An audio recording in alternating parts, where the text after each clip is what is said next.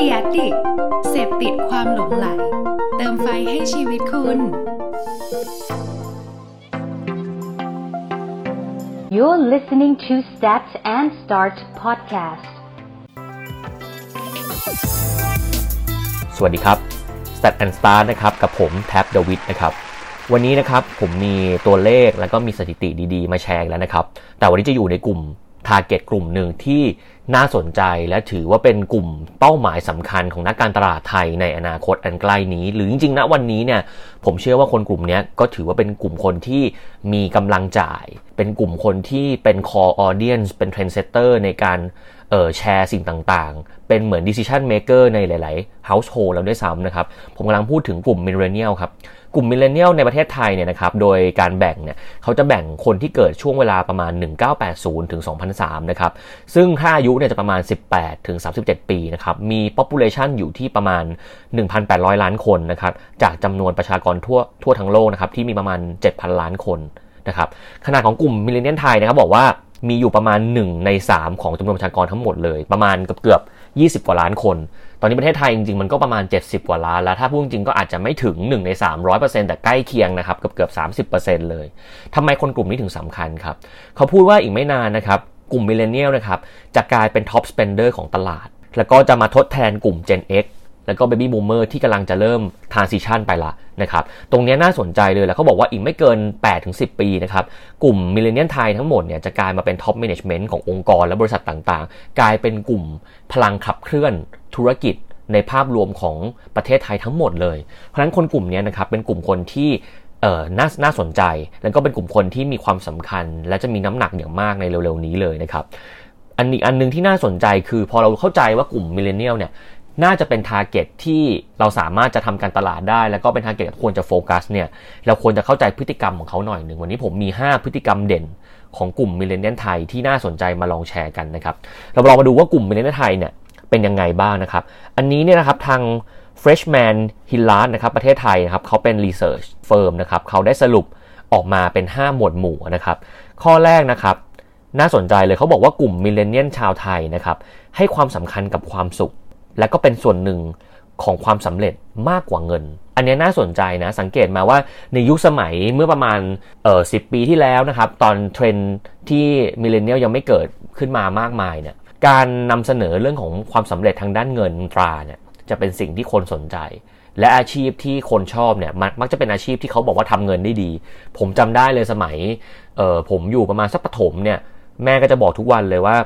เรียนวิศวะไหมลูก วิศวะน่าจะได้เงินเยอะนะ หรือเป็นหมอไหมหมอเนี่ยได้เงินเยอะแน่ๆอะไรแบบเนี้ยซึ่งมันถูกปลูกฝังมาในรุ่นสู่รุ่นว่าเงินมันเป็นมันเป็นทุกอย่างอะไรเงี้ยมันอาจจะไม่ได้ผิดหรือเป็นแบบนี้ทุกคนนะครับ แต่โดยส่วนใหญ่ แต่พอมาวันนี้คุณจะเห็นเลยว่า diversity ของอาชีพ ความเจ๋งของแต่ละอาชีพมันเริ่มโดดเด่นขึ้น คุณจะมี top ของเกษตรกรรม เกษตรกรไทย คุณจะมี top ของหัตถกรรมไทย คุณจะมี top ของงานเซรามิกไทย ซึ่งแต่ก่อนคนกลุ่มนี้ไม่ได้ทำเงินได้นะ แต่วันนี้หลาย ๆ อาชีพมันเป็นความสุข พอมันเป็นความสุขและคนให้ value กับความแตกต่างที่ไม่ใช่แค่เรื่องของเงินเนี่ย สิ่งพวกนี้มันจะเริ่มสำคัญขึ้น อาชีพจะมีความหลากหลายขึ้น แล้วก็ทำให้เกิด diversify ในสังคมขึ้นนะครับเพราะนั้นคนกลุ่มนี้เขาไม่ได้ believe ในเงินอย่างเดียว อย่าเอาเงินมา motivate คนกลุ่มนี้ แต่ต้องตั้งอยู่บนความสุขนะครับ ตั้งอยู่บนเป้าหมาย เขาบอกว่าแม้ว่า 70%ของพวกเขาเนี่ยยังคงคิดว่าเงินเนี่ยเป็นสิ่งสำคัญก็ตาม แต่การมีความสุขจะสำคัญมากกว่าเรื่องเงินมาก เขาบอกว่า 67%เลยนะครับ เขามองว่าสุขภาพที่ดีและการมีความสุขเนี่ยสำคัญนะครับ มีเพียงแค่ 55%จาก คำตอบที่อาจจะดู peak กันหน่อยนะครับ ให้ความสำคัญกับเรื่องการออมเงิน เพราะนั้นเรื่องสุขภาพเรื่องของจิตวิญญาณนะครับเรื่องของความสุขในชีวิตเนี่ยเป็นสิ่งที่ millennial ในปัจจุบันเนี่ยให้ความสำคัญไม่น้อยทีเดียวนะครับเขาบอกว่าในการดูแลตัวเองตรงนี้นะครับก็ตอบโจทย์หลาย ๆ อย่างเลย เพราะนั้นคนกลุ่มนี้นะครับเขาจะทำงานหนักเพื่อสร้างในความเพื่อสร้างความมั่นคงในชีวิต แต่เขาก็จะมองหา work life balance ที่เหมาะสมเช่นเดียวกัน เพราะนั้นถ้าเกิดคุณเป็น HR หรือคนดูแลคนกลุ่มนี้เนี่ยคุณอาจต้องบริหารเขาดี ๆ นิดนึง มันไม่ใช่ว่า เอางานที่เขาทำเยอะๆ แล้วเอาเงินฟาดไปฟาดไปให้ OT ให้อะไรให้เงินไปแล้วเขาจะมีความสุขนะครับ คนกลุ่มนี้เขามองเรื่องความมั่นคงทางด้านจิตใจด้วยความมั่นคงทางด้านสุขภาพของเขาด้วยนะครับ ตรงเนี้ยเขาก็เลยมองว่าการทัดกลุ่มที่เป็นเรื่องบ้านเรื่องรถยนต์เรื่องประกันเนี่ยก็จะเป็นมุมมองในการท้าทายสิ่งใหม่ ๆ ในการคิดค้น Product ที่มาตอบโจทย์กลุ่มคน millennial แบบนี้ สังเกตว่าสินค้าประกันหลาย ๆ ครั้งนะครับ ก็จะพยายาม offer เรื่องของการคุ้มครองเรื่องของเงินเรื่องของอะไรเงี้ยแต่มันจะดีกว่าไหมถ้าวันนี้ประกันมันสามารถจะเข้ามาตอบโจทย์ในแง่ของความสุขพื้นฐานนะครับให้มุมอื่น ๆ ที่ไม่ใช่แค่ประกันได้ด้วย ตรงนี้ก็เป็นอีกมุมมองหนึ่งที่โมเดลต่าง ๆ ต้องเปลี่ยนหรือบ้าน ที่จะกลายเป็นเหมือนสิ่งสำคัญในเมื่อคนกลุ่มนี้ซื้อความสุข นะครับเราจะทำยังไงให้ที่พักอาศัยของเรามันตอบโจทย์คนกลุ่มนั้นนะครับหรือเราอาจจะทำ wellness village ขึ้นมาทำยังไงให้มันเกิด perception หรือเกิด experience ว่าหมู่บ้านของเราหรือคอนโดของเราเนี่ยมันออกแบบมาเพื่อ wellness activity หรือ wellness life นะครับตรงนี้ผมว่าน่าสนใจเลยทีเดียว แล้วก็เป็นอีกมุมมองหนึ่งที่น่าจะตอบโจทย์พฤติกรรมนี้เหมือนกันนะครับข้อที่2นะครับเขาบอกว่ากลุ่มคนมิเลเนียลเนี่ยใจปั้มนะครับพร้อมทุ่มซื้อสินค้าและชื่นชอบแบรนด์ที่ตอบสนองความต้องการเฉพาะตัว หรือ personalized brand นะครับ เขาบอกว่าหนุ่มสาวชาว millennial นะครับให้ความสำคัญกับการแสดงความเป็นตัวตนของตนเองนะครับ 79%จึงพร้อมจะจ่ายมากกว่าให้กับสินค้าหรือบริการหากแบรนด์นั้นตอบสนองความต้องการเฉพาะตัวได้ อันนี้ผมว่ามันเป็นเทรนด์ทั่วโลกด้วยแหละนะครับแล้วก็มองว่าพวก sub segment นะครับหรือ micro segment นะครับ micro ออกพวกนี้มันต้องถูกดีไซน์แล้วในปัจจุบันใน corporate ใหญ่ๆหลายๆที่นะครับ การใช้ big data ในการมาวิเคราะห์ข้อมูลต่างๆนะครับ ตรงนี้น่าสนใจเลยทีเดียวนะครับ ตรงนี้เขาบอกว่า 80%นะครับเป็น ของอาหารที่คนกลุ่มนี้จะชอบกินน่ยก็จะเป็นพวกกลุ่มอาหารคลีนก็จริง อาจจะเป็นอาหารมังสวิรัตก็จริงนะครับ แต่ว่าพฤติกรรมของคนในการซื้อก็ต่างกัน เพราะนั้นถ้าเกิดคุณสามารถจะเป็นแบรนด์ที่รู้แหละว่าทุกคนชอบอาหารคลีนในปัจจุบันชอบดูแลตัวเองมากขึ้น แต่เราสามารถจะตอบได้ว่าคุณชอบทั้งคลีนและคุณก็ขี้เกียจอยู่แต่บ้าน เราจะทำยังไงให้มันเกิด dashboard หรือเกิดแพลตฟอร์มบางอย่างที่คุณสามารถจะระบุแค่ว่า เออคุณต้องการวันนี้อยากจะทำอะไร อยากจะดูแลส่วนไหน เราจะ mix เอ่ออาหารไปให้ แล้วก็จะมีการ tracking calorie ให้ทุกวันเป็นแอปพลิเคชัน dashboard ที่ใช้งานง่าย ๆ และ personalize เหมาะกับคนที่เออชอบอาหารคลีน ชอบ wellness แต่ว่าอยู่แต่บ้านอะไรแบบนี้ตรงนี้มันต้องถูกลงมาทำมากขึ้นนะครับ แล้วก็กลุ่มธุรกิจต่างๆเนี่ยผมว่ากลุ่มหนึ่งเลยที่น่าสนใจสำหรับผมคือ traveling นะครับ กลุ่มการท่องเที่ยวเนี่ยวันนี้มันเริ่มมีศัพท์ traveler เกิดขึ้นเยอะมาก จะทำยังไงให้ ธุรกิจโรงแรมของเราเนี่ย คือผมยังคงเห็นหลาย ๆ โรงแรมที่มันเป็นเหมือนทายของห้องเนี่ยฟิตออลแต่วันนี้มันมีความแตกต่างกันแล้วเนี่ย ผมว่าถ้ามีโรงแรมไหนที่เกิดขึ้นมาแล้วลองทำในมิติที่ว่าถ้าคุณเป็นแนวที่ชอบถ่ายรูปเนี่ย เราใช้เราจะมีห้องที่เป็นแบบ photographer สมมติ photography room สมมตินะ เป็นห้องที่แบบเหมาะกับสายถ่ายรูป หรือคนที่ชอบเล่นดนตรี เรามีห้องที่มันมีกีตาร์ให้อยู่ หรือคนที่เป็นสายแบบ hiking สายออกไปลุยเนี่ย เราจะมีห้องที่เซิร์ฟคุณโดยในห้องเนี่ย เราจะมี foot massage ที่เวลาคุณไปเดินมาเหนื่อยๆ กลับมาจะนวดเท้าให้ได้คือ คุณต้องเริ่มเอา experience หรือการ personalize ห้องต่างๆเนี่ยอาจจะต้องเริ่มมาจับมากขึ้นหรือเปล่าอะไรแบบนี้เพราะคนกลุ่มนี้เขาอาจจะมี motivate ในการไปเที่ยวเหมือนกัน แต่จริงๆแล้ว specific ของการไปเที่ยวแต่ละคนก็เริ่มกลายเป็น sub interest ที่มันเพิ่มมากขึ้นนะครับนั้นตรงนี้ก็จะเป็นมุมมองหนึ่งของคน millennial ที่เราสามารถจะเรียนรู้ได้ เพราะนั้นข้อแรกเรารู้แล้วว่าคนกลุ่มนี้ให้ความสำคัญกับความสุขนะครับ ข้อที่ 2 คือคนกลุ่มนี้ชอบ personalized brand หรือ experience นะครับ ข้อที่3นะครับเขาบอกว่าคนกลุ่มนี้นะครับการแสดงออกถึงความเป็นตัวตนของตัวเองเนี่ยคือนิยามของกลุ่มคน millennial นะครับ กระแสของแบรนด์ไม่สามารถเจาะกลุ่ม หรือเจาะใจกลุ่ม millennial ได้มากเขาบอกกลุ่ม millennial เนี่ยมีความเป็นปัจเจกนิยมสูงนะครับ พวกเขาให้ความสำคัญกับสินค้าและแบรนด์ที่ตกที่ตนสนใจนะชื่นชอบมากกว่าแบรนด์ที่กำลังเป็นกระแสนะครับ เพราะนั้น 84%ของกลุ่มคน millennial เนี่ยครับจะใช้แฟชั่นที่แสดงถึงอัตลักษณ์ของตัวตัวเองนะครับ และเขาก็บอกว่า 86%ของกลุ่มคน millennial เนี่ยครับเผยว่าแม้จะชอบการติดต่อกับเพื่อนผ่านโซเชียลก็จริง แต่ก็รู้สึกดีใจที่ได้กลับห้องมาใช้ชีวิตอยู่กับตัวเองเช่นเดียวกัน เพราะฉะนั้นในความหมายแบบนี้นะครับแฟชั่นต่างๆ ตรงนี้นะครับเขาก็พยายามที่จะ เลือกในแบบของตัวเอง จะสังเกตเห็นว่าแฟชั่นวันนี้มันมีความจำแนกมากขึ้น เริ่มมีแฟกลุ่มร้านค้าเสื้อผ้าที่เริ่มมาจับกลุ่มมากขึ้น ผมเห็นร้านค้าเสื้อผ้าที่แบ่งแยกตาม sizing ของตัวคนใส่ แบ่งตาม passion แบ่งตามสไตล์ที่มันเริ่มมินิมัลมากขึ้นแล้วนะครับ ซึ่งน่าสนใจเหมือนกัน แล้วก็เริ่มเอา endorser เอา influencer ที่มีความจำเพาะกับกลุ่มนั้นๆ เข้ามาใช้ในการสื่อสารมากขึ้นนะครับ เพราะนั้นตรงนี้นะครับ เขาสนคนกลุ่มนี้เขาสนใจกิจกรรมแบรนด์สินค้าดนตรีในแบบที่ตัวเองชอบมากกว่าสิ่งที่อยู่ในกระแสนะครับ เพราะนั้น เขาบอกว่าการทำแบรนด์ loyalty ในกลุ่มเป้าหมายนี้นะครับทำได้ยากขึ้นนะครับ แล้วก็พบว่ากลุ่ม celebrity หรือคนที่มีชื่อเสียงที่มีผลต่อการซื้อสินค้าเนี่ย ตอนนี้ก็ยังทำได้อยู่ที่ประมาณ 42%นะครับ millennial นะครับยังมีบุคลิกที่สะท้อนความเป็นคน 2 ขั้วด้วยซ้ำนะครับ แม้แต่จะชอบการติดต่อเพื่อนฝูงอยู่ตลอดเวลาก็จริงนะครับ แต่ก็ยังมีมากถึง 86%ที่ชื่นชอบการใช้เวลาอยู่กับตัวเองในพื้นที่ของตนเอง แล้วก็เลือกพูดคุยกับเพื่อนผ่านโซเชียลมีเดียแทนนะครับ โดยมีเพียงแค่ 21%ที่ให้ความสำคัญ กับการต้องออกไปพบปะสังคมและเพื่อนฝูงด้านนอก ตรงนี้ผมว่าสุดท้ายแล้วว่าเราก็ต้องประเมินอยู่บนความเป็นจริงว่าโลกของคนมันมีอยู่ 2 โลก คือโลกที่เป็นดิจิตอลกับโลกที่เป็น physical ถูกไหมครับ การที่คนมาใช้เวลาอยู่บนดิจิตอลมากขึ้นเนี่ยไม่ได้หมายความว่าเขาจะออกไปเจอคือไม่ใช่ว่าเขาเป็นคน socialize แล้วต้องออกไปเจอเพื่อนแบบเดียว การ socialize บนมือถือ ก็อาจจะทำให้เขาไม่ต้องเอาตัวเองออกไปข้างนอกก็ได้ เพราะนั้นมุมมองของการ hangout บนออนไลน์เนี่ยก็เป็นสิ่งสำคัญนะครับ ซึ่งตรงนี้ก็น่าสนใจนะว่า เราจะทำยังไงให้มีแพลตฟอร์มใหม่ๆ หรือมีอะไรใหม่ๆ ที่เซิร์ฟการ hangout ของคนที่อยู่ในโลกออนไลน์ก็ได้ วันนี้ community หลักๆ มันก็จะเป็นพวกโซเชียลมีเดียพวก Facebook YouTube ถูกไหมครับ แต่จริงๆแล้วมันน่าจะมีแพลตฟอร์มใหม่ๆไหมที่ทำมาเพื่อเซิร์ฟประเด็นนี้สมมติผมคิดถึงเป็นแอปแอปหนึ่งที่สามารถจะจัดห้องห้องหนึ่งได้ แล้วทำเหมือนเรานั่งอยู่ในห้องเลย แล้วในห้องนั้นจะเป็นใครก็ได้แล้วจะคุยอะไรก็ได้ เหมือน Discord แหละที่มันดังขึ้นมา เพราะมันสามารถจะแบ่งแยกห้องในการคุยได้หรืออะไร แต่มันอาจจะมี experience ที่แตกต่าง มีการเลือก type ของห้อง การมีเขาเรียกว่า AI มาพูด แล้วทำให้เราเกิดเอ่อ interactive experience ได้เลยแบบนี้พวกนี้ก็น่าสนใจ เพราะวันนี้คน hang out ผ่านออนไลน์เยอะ แต่จะทำยังไงให้มันมากไปกว่า Line มากไปกว่าเอ่อ Google Meet หรือ Conference วันนี้เรามี Zoom ละ เรามีหลาย ๆ แพลตฟอร์มออนไลน์เรามี Google Meet นะครับ เรามีของ True ก็มี VROOM มีอะไรที่มันเป็นเรื่องเรื่องของ Conference ออนไลน์แต่ผมยังไม่ค่อยเห็นมุมมองของการ serve digital hangout ในเวอร์ชันที่เป็น casualหรือเป็นเวอร์ชันที่ทำมาเพื่อความสนุกสนาน ตรงนี้น่าสนใจนะ สมมุติเราสามารถจะให้เพื่อนในห้องคนนั้นสามารถจะ hosting แล้วทำนู่นทำนี่ได้ หรือเอาเอากิจกรรมในปาร์ตี้มาเล่นผ่านห้องนี้มี 500 กว่า tools ที่ทำมาเพื่อให้คนตรงนี้เล่นได้ มีเกมโยนลูกบอลมีอะไร แล้วก็คนในห้องก็สามารถจะเล่นเกมแบบนี้ได้ มันช่วย social connect ได้แล้วโดยที่ไม่ต้องเอาตัวเองไปอยู่นั้น อันนี้ผมเป็นมุมหนึ่งที่ผมคิดว่า เออถ้ามันมีสตาร์ทอัพอันไหน หรือมันเป็นฟีเจอร์เสริมของ Zoom หรือของอะไรเนี่ยก็น่าจะดีนะครับเพราะนั้นตรงเนี้ยก็ตอบกับมุมมองของคนกลุ่มนี้เลยนะครับมาดูข้อที่4กันครับข้อที่4เนี่ยคนมิเลเนียลนะครับเขาเชื่อว่าภาพลักษณ์บนโลกออนไลน์เนี่ยสำคัญกว่าภาพลักษณ์ในโลกของความเป็นจริง เขาบอกว่า 56%ของชาวมิเลเนียลในประเทศไทยเนี่ยคิดว่าวิธีที่พวกเขาแสดงออกในสื่อสังคมออนไลน์นั้นสำคัญกว่าวิธีพวกเขาแสดงออกในชีวิตจริง 65%ของชาวมิเลเนียลในประเทศไทย ใช้เวลาไปกับการดูแลสุขภาพของตนเอง เพื่อให้เขาดูดีขึ้นบนโลกโซเชียล 56%นะครับเชื่อว่าพวกเขาสามารถพบกับความสัมพันธ์ที่ดี และมิตรภาพที่ยืนยาว ผ่านทางแอปพลิเคชันหาคู่ ไม่ว่าจะเป็น Tinder หรืออะไรก็แล้วแต่ ตรงนี้น่าสนใจโดยเฉพาะ 65%ที่ที่พูดนะครับเขาบอกว่า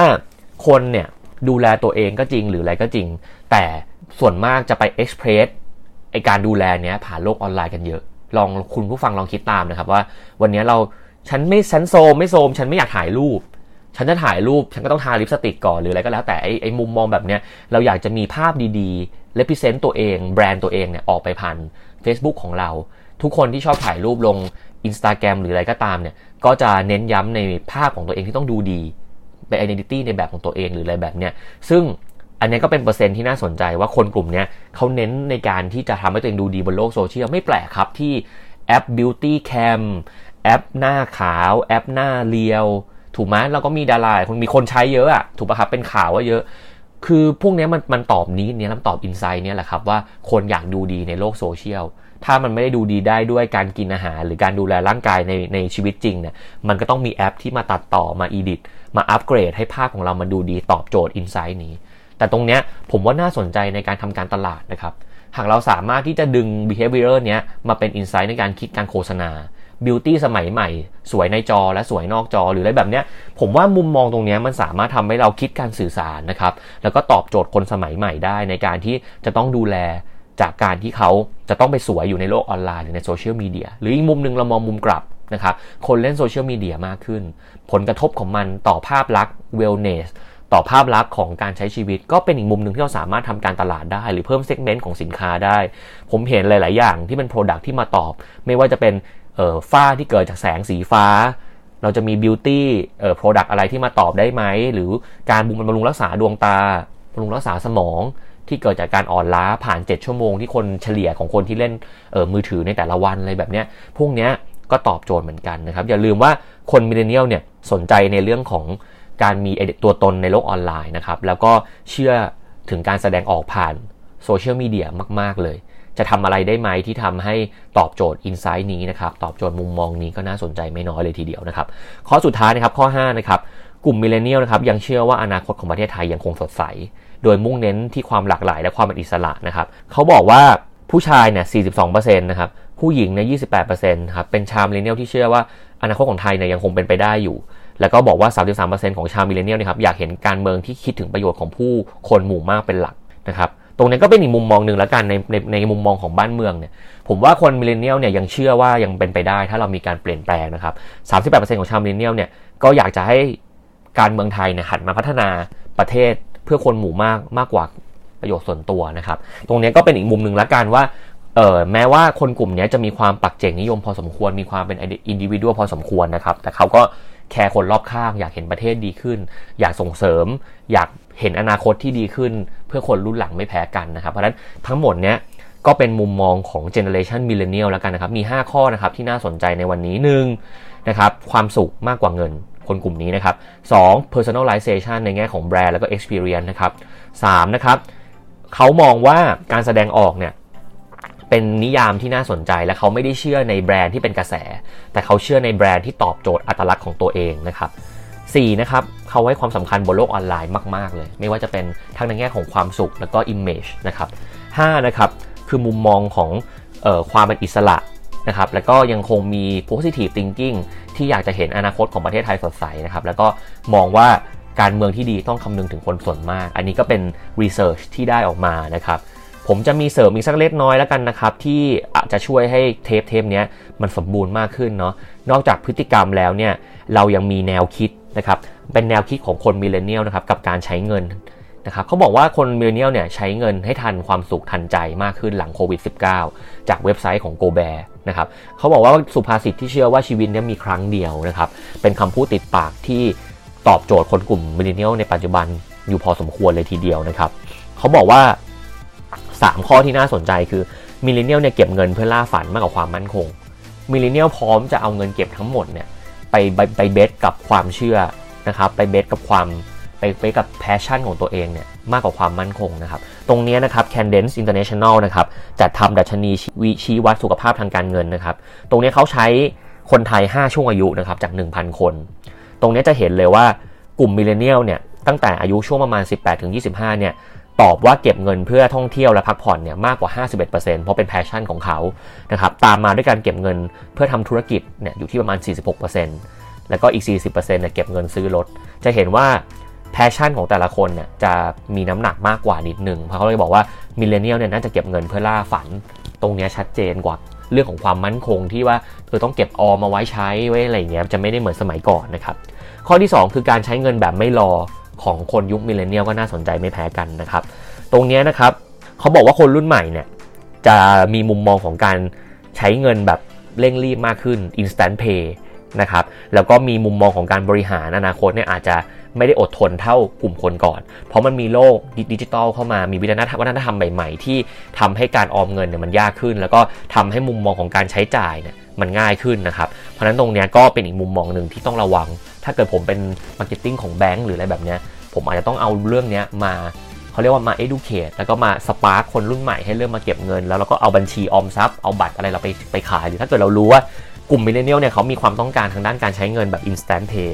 เราจะคิดบัตรเครดิต คิดอะไรไปตอบโจทย์ตรงนี้ได้ไหมก็ดีไม่น้อยนะครับ3นะครับเขาบอกว่ากลุ่ม millennial นะครับมีความสุขทันใจที่หายากขึ้นหลังโควิดนะครับตรงนี้นะครับเขาบอกว่าคนไทยเนี่ยให้คะแนนของความมั่นคงทางการเงินเนี่ยของตัวเองเนี่ยหกจาก 10 คะแนน แสดงว่าคนไทยเนี่ยคิดว่าตัวเองมีสุขภาพทางการเงินเนี่ยที่ค่อนข้างมั่นคง แต่พอเขาสำรวจลึกลงไปแล้วเนี่ยเขาพบว่าคนไทยเกินครึ่งเลยนะครับที่มีเงินออมไว้ใช้ไม่ถึง 6 เดือนด้วยซ้ำคิดเป็น